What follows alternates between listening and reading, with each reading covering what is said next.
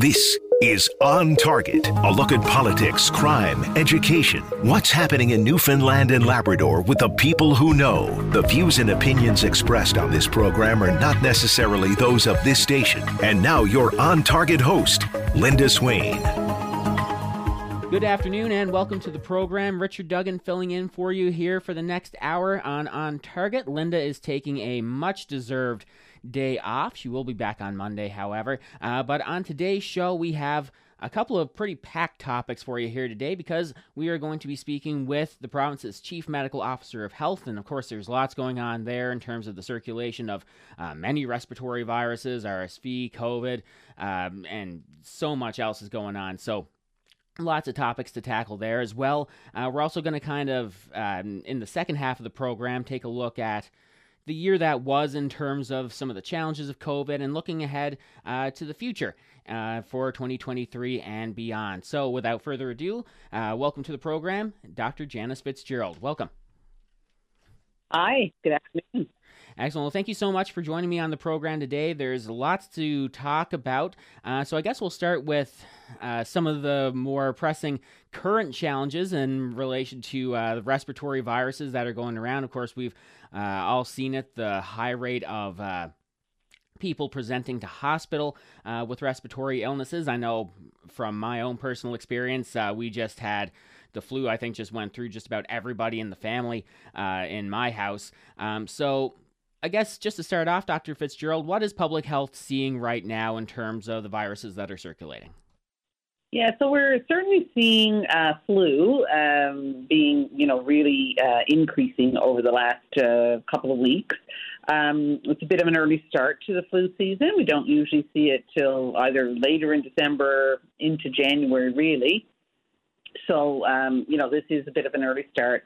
We're um, certainly seeing that um, a lot of uh, young children are being affected, um, you know, winding up at the emergency department and being admitted to hospital. So, um, you know, that's that's probably our biggest pressure that we're feeling right now is from flu. We're still seeing some COVID, although that's been holding very steady, um, as well as RSV. And RSV has uh, been a little bit uh, increased as well over the last, uh, you know, two, four weeks, but uh, holding fairly steady right now, uh, but still seeing a bit of it circulating.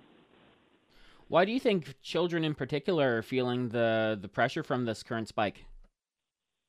So, you know, we've had a couple of years where there hasn't been much circulating, and and that um, um, having that exposure to viruses over time is certainly important for our immune system to build up. Uh, to build up the immunity that we need to be able to fight these things off. And so we have a, a, group of children that haven't been exposed to a whole lot over the last two years or so. And so now they're, um, uh, you know, all of them, I guess, are being exposed at once. And so we're seeing more spread through a, a susceptible population. Um, and, uh, and then we also have, uh, you know, to some degree, um, seasons, flu seasons, for example, will wax and wane over time. So some flu seasons are worse than others. That's sort of a normal trend that you see. So it's hard to dissect for sure what's happening, but it's probably multifactorial. And I guess too, uh, you mentioned that there are a lot of children who haven't been exposed to these types of viruses in, in a long time, and I guess for some children who you know are three and a half and under, never in their entire life have they they been exposed to this type of stuff. Yeah, that that's likely true for a lot of kids out there. Yeah. And so uh, you mentioned it earlier as well, but um, most of these uh, admissions are due to the flu and not uh, RSV and, and COVID? Um, certainly, what we're seeing now uh, is the flu is certainly the predominant uh, virus that, that we're seeing. It's not to say that there aren't admissions for RSV or COVID, but uh, flu certainly seems to be um, the the virus that's driving a lot of these hospitalizations, especially in children at this time. What is our hospital capacity right now to deal with this? Um, so, you know, operational stuff is not in my wheelhouse per se, um, but certainly, you know, we heard reports from um, from the Janeway that uh, you know they are they are um, challenged at the moment to to uh, to with regard to capacity, but as always, you know, our acute care, uh, healthcare uh, workers are more than capable of stepping up and being able to respond, and they have done that, uh, you know, quite admirably over the last week or two. Is it getting to a point where you would almost want to see some uh, measures put back in place to sort of try to curb this trend, or do you think it's manageable? So I think at this point, what we have to remember is that we have the means available to be able to change the trajectory of what's happening, and that's uh, you know to be um, to get vaccinated. Um, flu shots and COVID vaccines are available quite uh, widely throughout the province, and we certainly recommend that um, you are up to date with your COVID vaccines and that you get your annual flu shot, and that parents get their children children vaccinated as well. You know, we're only seeing about just under 10 percent of uh, children have gotten their flu shot, so we really need that to turn around, and um, so we need to uh, really focus on what's going to make a difference right now, which is vaccination. And of course, all those other things that we do. Careful, you know, hand washing, um, staying at home if you're sick and really unwell, um, and wearing a mask, especially for those 10 days after you develop symptoms of respiratory illness to reduce the risk of, of passing it on to someone else. That 10%, is that, um, is that on par with years before or is that uh, lower? Um, so yeah, a little bit lower this year, up to uh, the last report that we have. Um, it looks like you know not quite as many people have been vaccinated against flu as in previous years. So really hoping to uh, change the tide on that. Uh, do you know if many people are availing of getting the two vaccines at once, the COVID booster and the flu shot, or are people getting one over the other? Um, so we don't really have information that tells us are people getting them at the same time, um, but certainly uh, we know that it is that is being offered at most, if not all, flu shot clinics that you can or vaccine clinics that you can get both uh, vaccines at uh, the same time, and the clinics have been quite, um, uh, you know, quite accommodating in that regard for uh, for anyone coming in. I've heard that, uh, and, I, and, I, read an article the other night about um, COVID infections and how, in the weeks and months after being infected, um, it can make people more susceptible to getting other illnesses. Is that something that you're aware of? And could that be a possible explanation for why we're seeing such a high prevalence of other uh, respiratory illnesses uh, circulating? So, certainly, um, you know, there's some um, there's some research out there that's suggesting that. I, I would venture to say that you know any significant illness um, could uh, impair your response uh, in you know in the few uh, days to weeks after recovery. Uh, with regard to long-term effect on that, that you know the the evidence is just not there to to support that. Um, for the most part at this point in time. Obviously, more work is going to be done in that, but there's no, um, I guess the body of evidence is just not there at this point for us to say that that is indeed the case. And certainly, I don't think contributing significantly at this point. Maybe this next question is a bit of a crystal ball question, but I'll throw it out there anyway. With how severe this uh, flu season has been, is this has this been like a, an anomaly of a year for flu, or do you think we could see similarly harsh conditions uh, moving forward for, for flu seasons?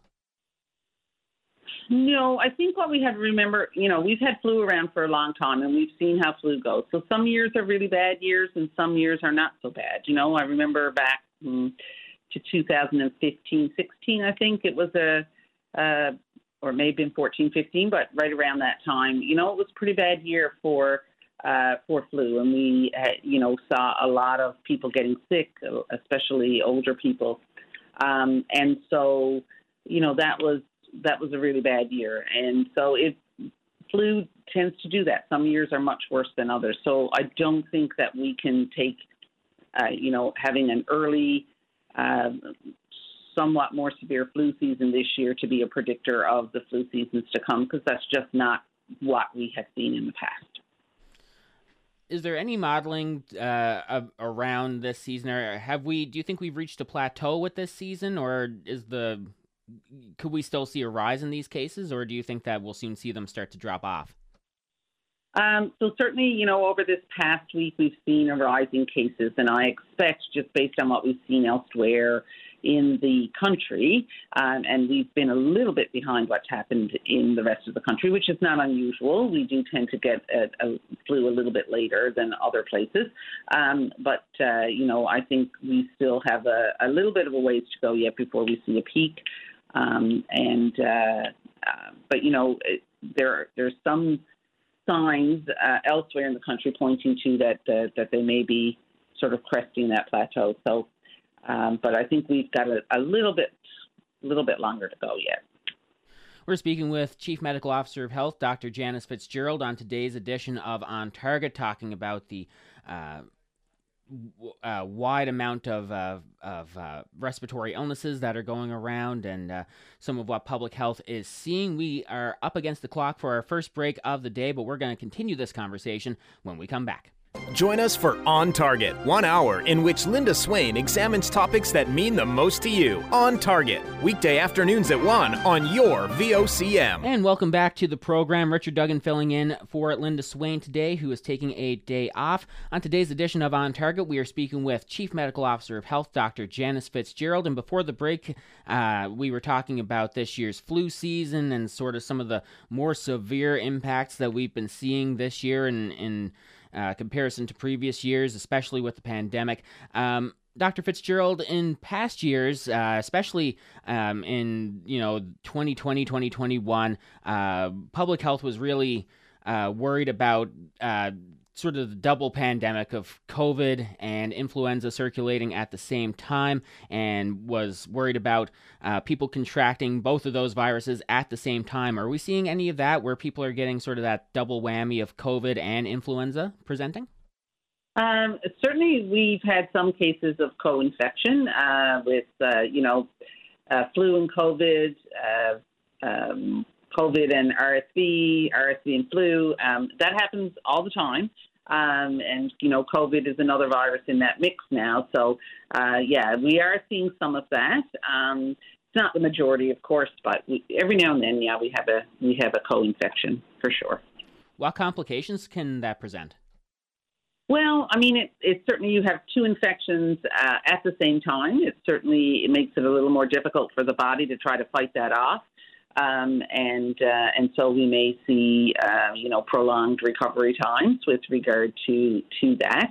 Um, and uh, so we always you know that's really why it's so important for us to do whatever we can um, as a society to try to reduce that that risk of of um, spread of these diseases to especially people who are more susceptible and uh, vulnerable. So the young kids these days and um, and older adults. So you know, getting your vaccine is really important. Getting your flu shot and being up to date on your COVID vaccine is just really important to help reduce that risk.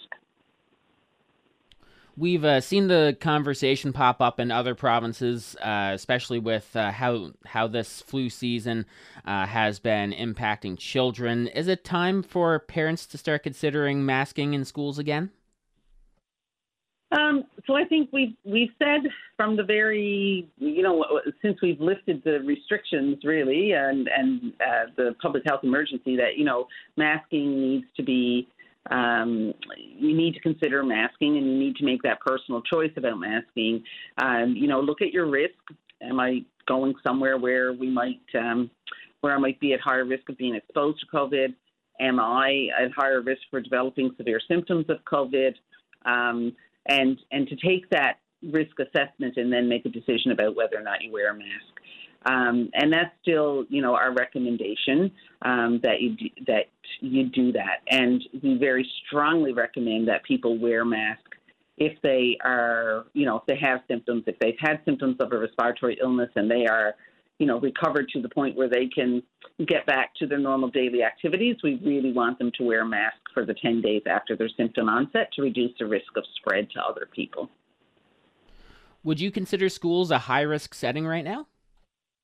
So what we have to remember about schools, I mean, yeah, there are, um, you know, there's kids in it, you know, a number of kids in a classroom, and so there is that chance that things can spread. But we have to remember that children get together in a lot of other places as well, and so they, um, you know, they have uh, social activities together, recreational activities together, sports activities together, um, and so there are lots of opportunities for um, respiratory illnesses to spread in those situations. And I think for for children right now, I, the most important thing really is to make sure that uh, if they're unwell, that they're staying at home and they're not attending, you know, these events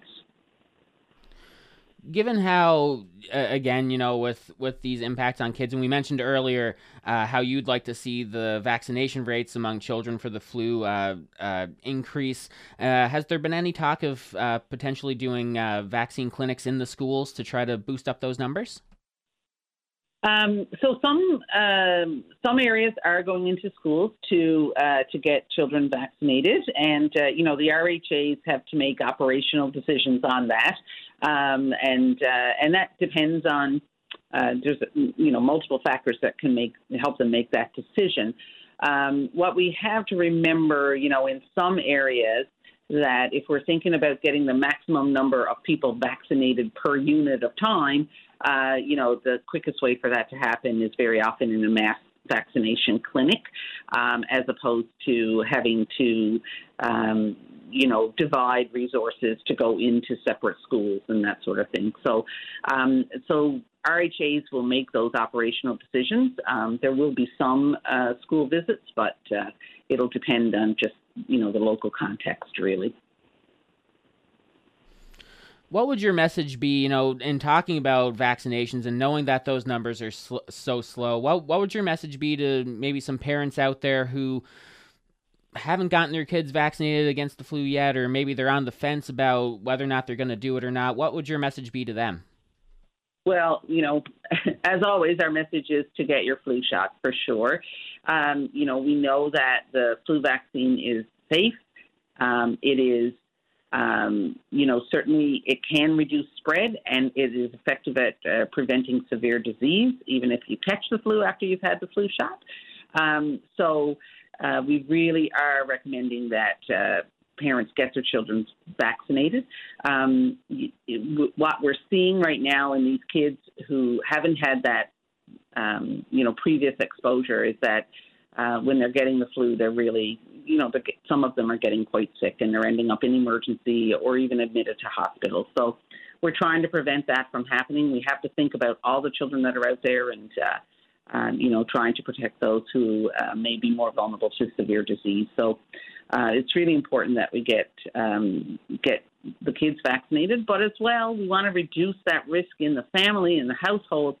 Um, so it's important for the adults around those children to get vaccinated as well, and especially for that under six months of age group, where you know we, we can't give uh, children under six months um, the flu vaccine. So it's really important for all of the adults or the older people, people over six months, I guess, in that household to be vaccinated against flu to prevent the spread to those uh, to that group who really can't get the vaccine and uh, you know may not have um, the best immune defenses to be able to fight it off. Was this uh, spike in children? Was this anticipated? Did we foresee uh, that there would be some sort of a spike in children in the fall, or? Well, I think you know certainly we um, we felt that given that we haven't had a lot of circulating virus over the last couple of years, uh, we certainly felt that it could be a, um, uh, a more significant season, respiratory virus season this year, as people got back to normal activities and and uh, you know doing normal uh, normal things. So uh, I, I, don't know that it was uh, completely unexpected. Um, but you know you never know until until it happens what exactly is going to happen. We're speaking with Chief Medical Officer of Health, Dr. Janice Fitzgerald, on today's edition of On Target. Uh, we're going to take another short break, and when we come back, I want to touch on uh, COVID testing. Uh, of course, uh, recently the COVID uh, tests were mailed out to people across the province and were are soon or are currently offered in public libraries, MHA's offices. So I want to talk on that and much more coming up here on today's edition of the program. Don't go away. Saturday morning, join us for the Irish Newfoundland Show. Send your request to irishnl at vocm.com or submit them online at vocm.com. And welcome back to On Target. Richard Duggan in the studio here today. We're speaking with Chief Medical Officer of Health, Dr. Janice Fitzgerald. And Dr. Fitzgerald, switching gears a little bit now. Um, recently, Public Health began the rollout of uh, COVID 19 tests uh, in the mail. And uh, I know, for example, I got mine in the mail a couple of days ago. Um, from your point of view, I, I, know it just started, but how's the rollout going so far? And uh, are things going, I guess, as expected and as you had hoped? Yeah, actually, I think we're we're all quite pleased with how things have gone so far. You know, this is a if you think about uh, the the breadth of that operation, it's it's fairly extensive, and uh, and I think that uh, for the most part, we're hearing that people are getting their tests. I got mine uh, yesterday as well. So um, I think uh, it, to date, we've not heard uh, feedback to suggest that it hasn't been going well and uh, and uh, rolling along as expected. So yeah, we're quite pleased. Uh, so for just just for the context of it, uh, just walk me through again why uh, public health felt that this was a needed initiative right now. Yeah, so we wanted to make sure that people had uh, the ability to test themselves for COVID. Um, and, uh, you know, we certainly heard what people said earlier in the spring about uh, wanting access to, uh, to rapid tests.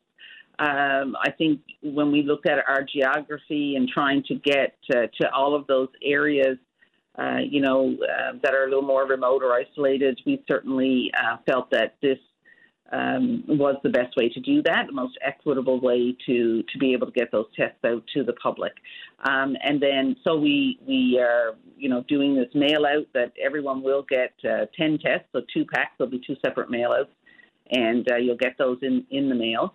And uh, and then you know if you either if you don't get your test or if you're um, if you've used your test, if you've run out, then then there's the option of um, um, you know, the MHA's offices, and the MHA's have been quite, um, uh, you know, quite good about uh, being a part of this and volunteering their, their time to be able to do this. So we're really happy about that, as well as public libraries who've also, um, you know, uh, been quite accommodating in helping us do this. And uh, and then we've also um, you know, connected with other um, other groups as well to make sure that we're getting uh, people who we may not be able to reach with the mail out. Uh, uh, what groups have you, have you been talking with? Um, well, you know, community organizations to service people who may not um, have uh, addresses with Canada Post. Um, we've also uh, been in, uh, um, we've connected with um, post-secondary institutions, you know, where they may have people staying in residence who may not um, have have permanent addresses in, in residence, you know. So, yeah. um, and I, I wanted to circle back as well. So, um, uh, we mentioned that uh, that these tests will be available at public libraries, MHA offices. Are they available at those sites now, or is that still incoming? Um, yeah, as far as I'm aware, that that process has happened. Uh, I'm not involved in the day-to-day uh, rollout of, of the test, but uh, yeah, as far as my understanding is that uh, those sites have the test at this point. Of course, best to to check that out before you drive a significant distance to get them. But uh, you know, so a phone call wouldn't hurt just to make sure. But as far as my understanding is that that has happened. I know public health has been asking uh, when people take one of those rapid tests uh, uh, to report the result. Um, have many people been doing that? Are you getting many people uh, reporting their test results through the rapid tests? Yeah, there's been a fair steady stream of people reporting it, and we certainly do encourage people to do that. Um, you know, it's helpful for us uh, to know. Uh, it gives us an idea, just you know, what's circulating out there and um, and it, and it is used uh, to some degree uh, in looking at some of the um, you know the epidemiology and modeling that we do. So we really would appreciate the public's uh, cooperation in that regard, and uh, and to go on take the the five minutes or so that it, will take to uh, to report your positive test. And in talking about, uh, to sort of wrap this together with something else that we were talking about, uh, you know, with the um, co- weekly COVID numbers that are released, um, as we mentioned earlier, those numbers have been fairly steady. You know, uh, when we look at the numbers every week, there hasn't been a really significant spike in the numbers uh, this fall from those laboratory confirmed tests.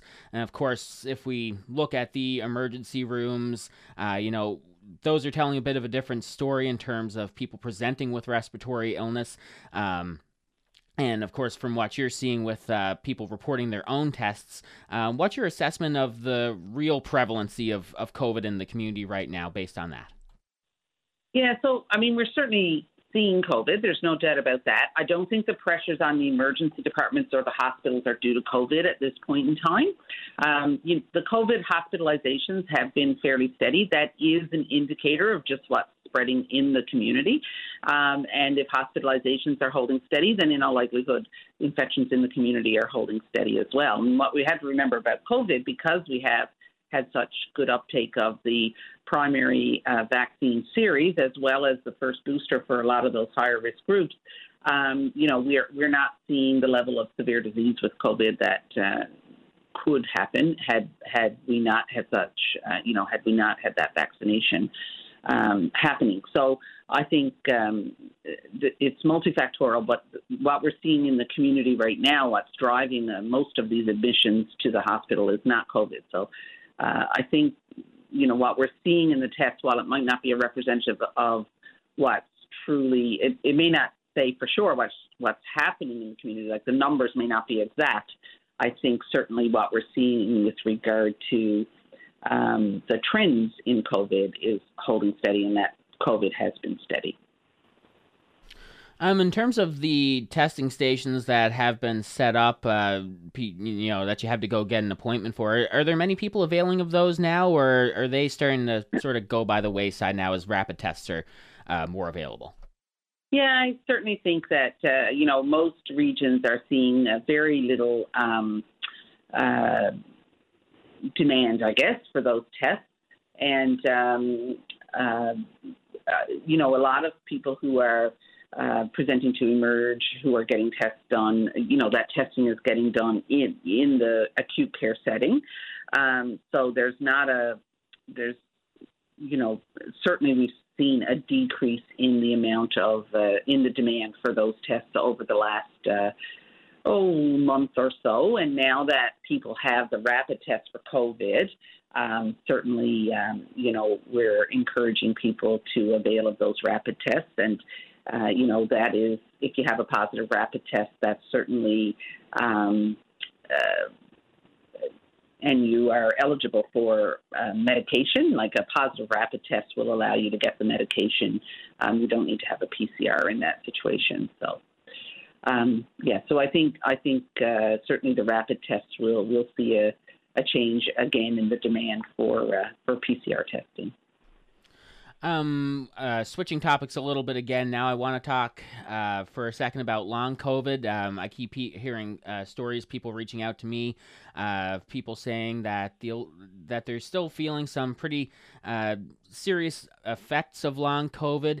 Um, we're almost three years in now. I think it, it was this this month in 2019 that uh, you know the first cases of COVID started to pop up. So we're three years in now. Um, do we have a better understanding now of long COVID and sort of what are some of the long term effects? Um, so I think you know certainly the research is ongoing, and um, and I, I, would expect that we're learning more and more every day. Uh, you know, uh, the treatment and follow up and management of long COVID, uh, you know, it's a very individualized treatment, so it does fall outside of the the realm of public health and, and what we do when, when we're talking about communicable disease control. Um, but certainly, you know, I, we're learning more and more all the time. And it does appear that, uh, you know, vaccination and moderate disease um, there's a lower risk of long COVID, and that it, it certainly uh, it appears that it's being seen less uh, less now proportionately than it was um, you know, before uh, Omicron, we'll say. But uh, that's not to say it's not happening. It's just, um, you know, there's there's less um, correlation there. But uh, yeah, so I'm sh- the information will uh, continue to. Uh, uh, to come in, the and the uh, research will continue to be done, and um, you know, hopefully we will um, we will get more uh, definitive information as time goes on. Um, earlier this year, public health, or sorry, the health authorities began the uh, administration of the oral antiviral COVID medication. Uh, just hoping to get an update on that and how it's been working for patients who have been eligible to get it. Um, so Paxlovid, uh, yeah, has been available um, for uh, yeah most of this year, I guess, and um, you know I think uh, certainly people have availed of it. Uh, once again, though, uh, when we get into the treatment of COVID, uh, it's kind of out of public health realm, and uh, but we can certainly try to get more information on that for you. Excellent. Uh, Chief Medical Officer of Health, Dr. Janice Fitzgerald, is who we are speaking with on today's edition of On Target. When we come back, uh, going to sort of go in a little bit of a different direction and looking back at sort of the year that was now that uh, 2022 is wrapping up and look back at some of the big challenges that public health has faced and sort of look ahead to the future and see uh, what we're expecting to see uh, now come in 2023. So that conversation is coming up right after this. Every Saturday is perfect for a night at the cabin. The Cabin Party with Brian O'Connell. Saturday night starting at 7 p.m. on VOCM. And we are back here on On Target. Richard Duggan here filling in for Linda Swain this afternoon, speaking with Chief Medical Officer of Health, Dr. Janice Fitzgerald. And Dr. Fitzgerald, um, now looking ahead, you know, we're into the Christmas season now. Uh, this is the first, I guess, normal Christmas season that uh, we've had since 2019. Um, just start off. Any, any advice uh, for people now this Christmas? Uh, now that you know we're sort of gathering as as normal again. Yeah, so I think you know all those things we've said uh, many times before still hold true. Make sure if you're unwell, stay home. Don't don't take your don't take your uh, flu or COVID or RSV to to a party. It's uh, you know it, that's a perfect place for it to spread. So if you're feeling really unwell, please stay home. Um, if your symptoms are improving, like if you're over the worst of things and you want to, um, you know, if you're meeting up with people, then consider wearing. We would really would recommend that you wear a mask to help reduce spread because, you know, for those 10 days after your symptoms uh, start, you can be at high risk for spreading things around. And um, we would certainly recommend that um, you wash your hands well, that, uh, you know, avoid touching your face, all those things we talked about at the beginning of the pandemic. And um, just make sure you get your vaccines. Um, that's really, really important and our best defense.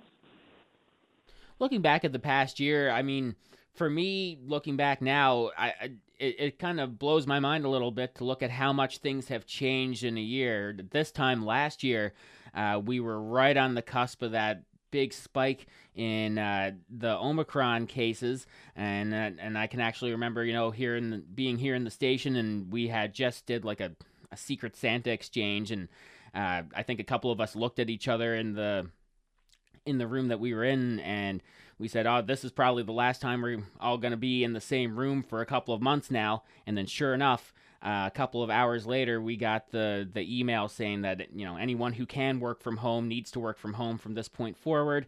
Um, what what do you think when you look back at this last year and I guess see how far we've come uh, in the last twelve months? Yeah, yeah, that was those were dark times. You're just I, I'm having a bit of palpitations here as you were saying all of that.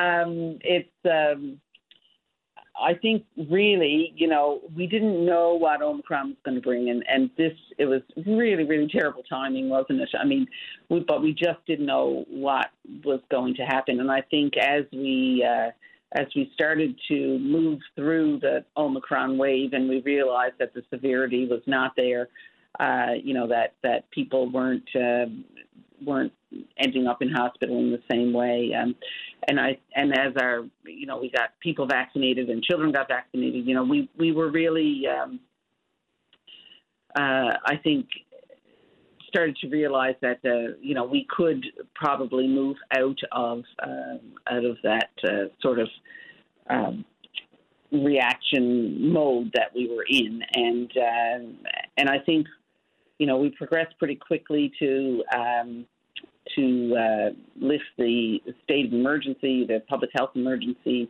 um, and uh, and then try to to get back to some kind of normal living with COVID. But uh, you know, then BA5 in the summer that sort of uh, gave us another spike. Um, but once again, we didn't see the the level of severe illness that uh, we had with other variants. So, um, you know, I think I, I, think we're certainly seeing a progression of this virus, and that um, that, along with vaccinations, has allowed us to to move forward to where we are today. And uh, um, but yeah, ho- really hopeful that we don't have to go back to anything like that again.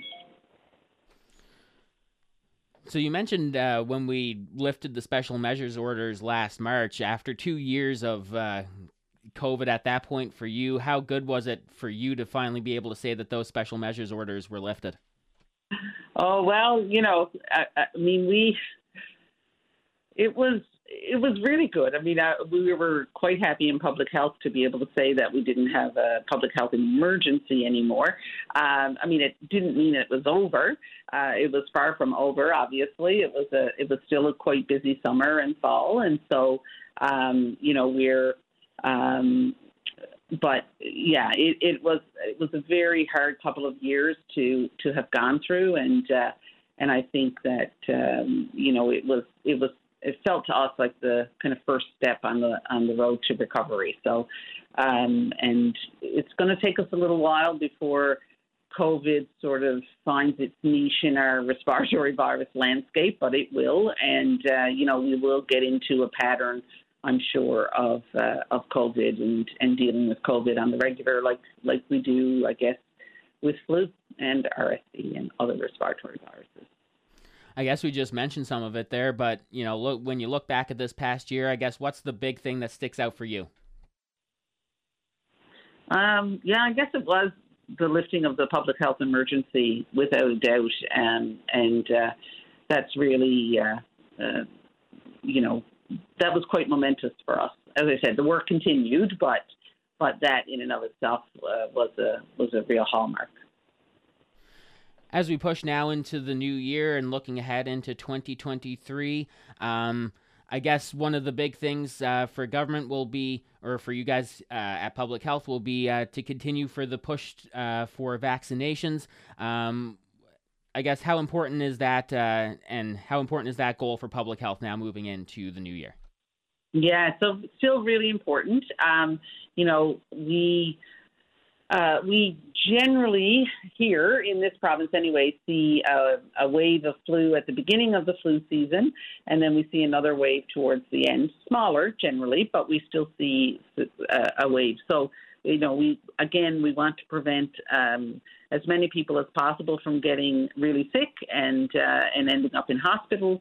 Um, so, uh, so we really are encouraging people to get vaccinated. So, really important for everybody to get vaccinated and for parents to, um, you know, to really get out there and uh, get their kids uh, to the vaccination clinics and uh, and get their flu shots. Uh, flu shots, especially right now, because that's what we're seeing circulating. Um, but uh, you know, important to be up to date on your COVID vaccines as well. What do you foresee as being the biggest challenges, not just, I guess, in terms of COVID or the flu, but uh, in general for public health now as we move ahead to the new year? Um, you know, public health is, I know people think about public health as being, um, you know, communicable disease control, which we are. That is a big part of our work. There's no doubt about that. But public health works in a lot of other uh, areas as well. So public health is very big on, um, you know, health promotion and uh, addressing social determinants of health, health equity. Um, those are all very important roles for us. And certainly we've seen uh, throughout the pandemic um, you know, the inequities that can uh, result in our in a society and that a pandemic can bring out. So, uh, you know, there's a lot of work for us to do, and I guess uh, you know it's a, a, reinvention of public health really here in the province, um, and that's what we see as our next uh, big challenge. So, there's a population health assessment that has to happen. We're working. Uh, working on that now, um, hoping to have that out in um, 2023 and um, and to uh, develop a public health plan for the next five years after that. So um, those are our biggest, I think, our big challenges at the moment, and of course, always prepared for any any kind of communicable disease uh, outbreaks that may come. Uh, you know, we had monkeypox in the in summer fall, and that's uh, certainly um, uh, things like that can happen all the time. Um, and uh, you know, looking at Ebola preparedness, obviously, uh, uh, whenever there's anything happening elsewhere in the world, if uh, COVID has proven nothing, it's that uh, the world is quite small. So um, we need to uh, to make sure we're prepared for any threats that may that may emerge. An eventful year, no doubt, and uh, lots ahead in the future. Dr. Fitzgerald, uh, we only have a couple minutes left. Is there anything else that you'd like to say now, or anything, uh, any other points that you'd like to hammer home now before we let you go? Uh, well, I think for me right now, the most important thing, as I've said probably too many times already today, but um, you know, get out there and get vaccinated. Um, it's really important to get your flu shot uh, for parents to get their children vaccinated, but also to get vaccinated themselves to protect those littler kids that you know aren't able to get the vaccine yet, and uh, just make sure you're up to date on your COVID vaccines, and uh, you know to have a safe and happy holiday season. Excellent. Chief Medical Officer of Health, Dr. Janice Fitzgerald, thank you so much for your time today on the show. Really appreciate this. And uh, if I'm not talking to you, Merry Christmas. Merry Christmas to you. Take care. Excellent. Again, that was Chief Medical Officer of Health, Dr. Janice Fitzgerald. We are up against the clock. Thank you guys so much for tuning in. Uh, Linda Swain will be back on Monday. Have a happy weekend, everyone.